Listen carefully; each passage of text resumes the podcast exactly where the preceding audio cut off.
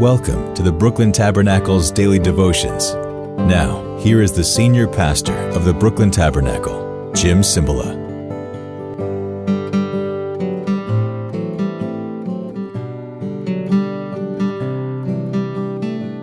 Tikanis, that's Greek for the informal way. I, g- I gave you bad info yesterday. Tikanis is not, you know, blessings on you or anything. It's it's a informal, friendly way of saying hi. And kala is I'm doing good. So tikanis to you. We're reading from 1 Samuel, and David is with the Philistines because he feels he's safer there. He hasn't prayed about it. He just he's going to reason it out. It's amazing now how many Christians use their brains only, and God gave us a brain for a reason, but they don't believe in the supernatural power of the Holy Spirit, sometimes using the word, sometimes other ways, in guiding us and leading us. Wait a minute. The Lord is my shepherd. Oh, the shepherd follows the sheep and the sheep lead the shepherd. Oh, no, you're right. I got it. Yeah, the sheep follow the shepherd. The shepherd goes before them. We want it to be, I go and God, you follow and make sure nothing happens bad. Not a good plan. And that goes for a lot of things, not just life impacting decisions, but just in every kind of way.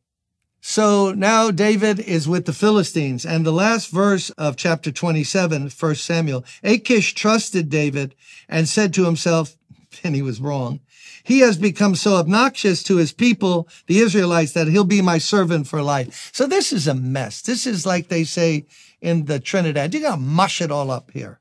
David's lying, killing people, wiping out villages.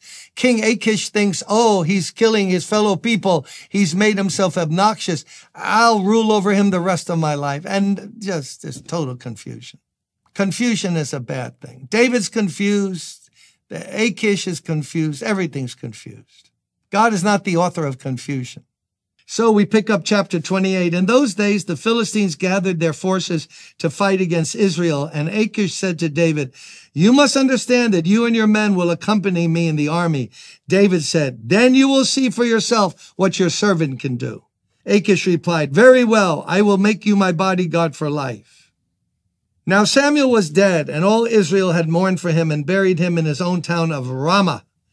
Saul had expelled the mediums and the spiritists from the land. The Philistines assembled and came and set up camp at Shunem, while Saul gathered all Israel and set up camp at Gilboa. And when Saul saw the Philistine army, he was afraid.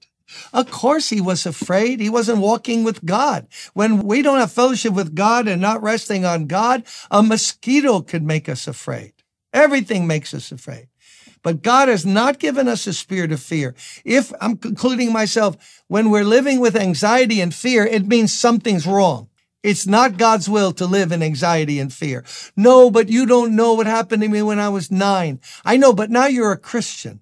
So when Saul saw the Philistine army, he was afraid. Terror filled his heart. He inquired of the Lord, but the Lord did not answer him by dreams or Urim or prophets. Urim had to do with the priest and how he consulted God. No dream, no prophet came to him, no answer through the priest. And Saul then said to his attendants, find me a woman who's a medium, a witch, a brujita, so I may go and inquire of her.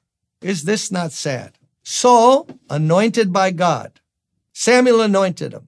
He won some good battles. Handsomest man, tallest in Israel. And slowly, but slowly, starting with his jealousy of David, then his compromise, didn't obey God all the way, didn't do everything God told him to do. We have, right now, we're coming to the end of a really tragic study. The breakdown and dissolution of the king of Israel, Saul, first king. So when he goes to hear from God, he's so out of it and has so grieved God's spirit and is so against God you know, if you turn your back on God, God's, let's say here, and you've been facing him, serving him in terms of worshiping and obeying him. Now you turn your back and you drift far away. Now you're 17 miles away down the road with your back to God and God, I need you. Not a good place to be in. Because it says here, he called, but God didn't answer. because he wasn't really seeking God with all his heart. He didn't want to obey God. He didn't want to follow God. God had have warned him a thousand times, don't kill David. Why are you persecuting him? He didn't listen. He didn't listen. This is what happens. This is religious superstition. You have this happen today. I go to church I, since I was little and my grandmother gave a lot of money to this church. And where's God when I need him? No, where are you when God needed you?